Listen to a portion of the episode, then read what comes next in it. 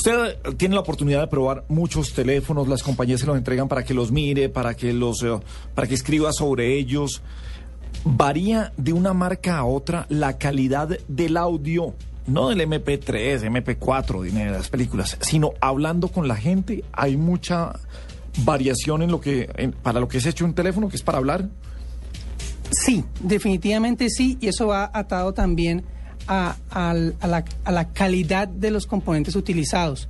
Eh, para nadie es un secreto que Nokia es el teléfono que mejor suena y ha sonado en la historia. ¿Y iPhone puede ser el que peor?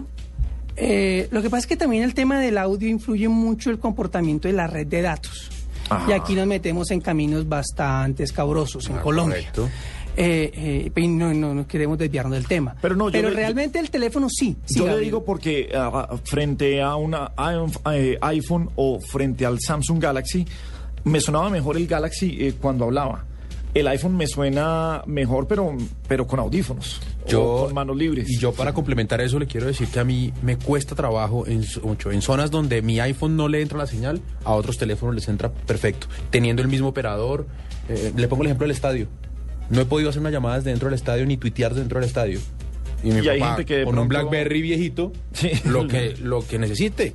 Claro, montados está- sobre, sobre, es que también eh, el, operador exactamente correcto. La, la, y ahorita lo que se viene con 4G también va a ser muy importante ver cómo los operadores van a, van a, a- a trabajar el tema del, del, del callback, porque 4G va, va a generar todo el tráfico de datos, pero la voz va a seguir corriendo a través de la red anterior. Entonces es un reto Pero bastante interesante. volvamos en general sobre, sobre una misma señal. Me dice que Nokia son los mejores para, Sí, para oír. Nokia, no, Nokia siempre, siempre ha sido, siempre ha estado a la delantera en temas de sonido. Eh, digamos, de mi lista, el primero es Nokia, el segundo es Motorola. Eh, los Motorola tienen un muy, muy buen sonido y entre más viejito mejor suena. Y yo creo que el tercero eh, para mí BlackBerry. Pero realmente es, yo le, yo, yo le achaco más a eso a un tema de red del operador, que también eso influye demasiado. Sí, o sea, el teléfono está hecho eh, para eso. En eh, los teléfonos inteligentes, volvamos al, al punto que, que todo el mundo tiene. La batería, ¿quién es el rey de la batería en este momento? ¿O son todos muy iguales? ¿No hay una diferencia dramática como para decir sí, sí hay un rey, un Kenga? El rey completo y absoluto se llama el Motorola Razer Droid Max, que está en los Estados Unidos. Tiene una batería de 3.600 miliamperios y acaban hace dos días, si no estoy mal, de presentar la nueva línea y promete una batería de 48 horas. La versión Ah, anterior sí. del Max también daba 48 horas. Estamos hablando que es una pantalla totalmente HD. Eso quiere decir que el consumo es bastante grande. Em, y funciona muy bien. Eh, para mí es el rey. El Eh, rey. ¿Es el despertar de Motorola después de la dormida que se pegaron en general en teléfonos y no, no entrar a lo inteligente rápido? No, lo que pasa es que en Estados Unidos pasó un fenómeno muy, muy curioso.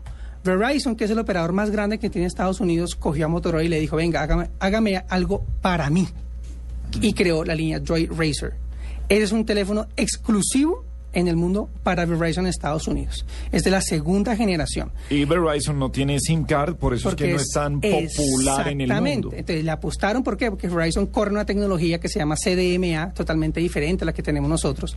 Entonces en Estados Unidos, Motorola dentro de Verizon es muy, muy, muy poderoso y los equipos son excelentes. Aquí en Colombia ya comenzamos a ver unos equipos de Motorola, que es el Razer HD, que está saliendo últimamente por uno de los operadores, eh, muy bueno.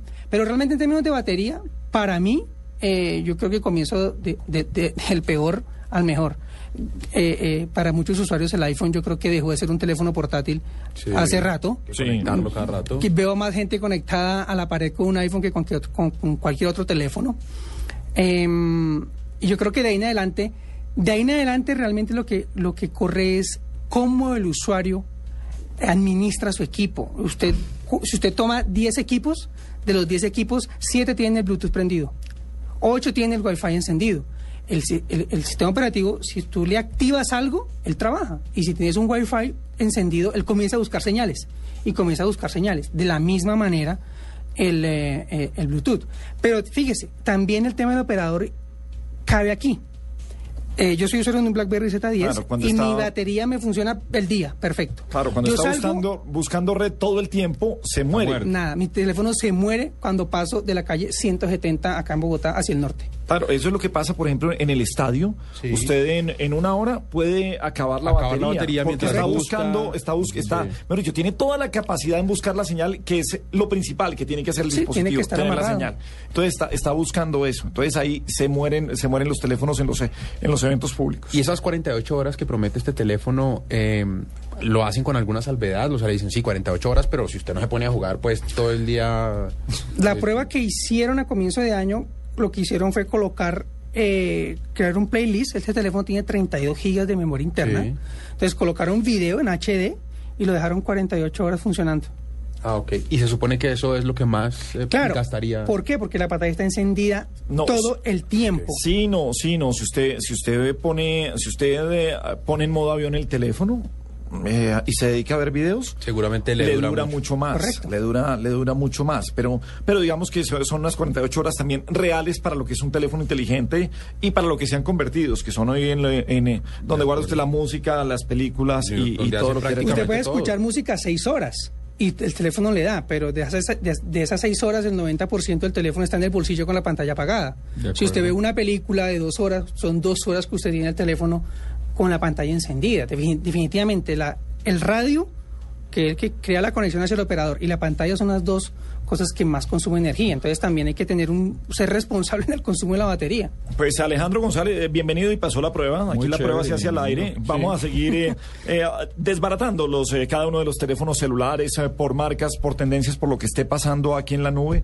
Así que pueden seguirlo como El Tecnófilo, arroba El Tecnófilo en eh, Twitter, El Tecnófilo también en, en Facebook y www.eltecnófilo.com.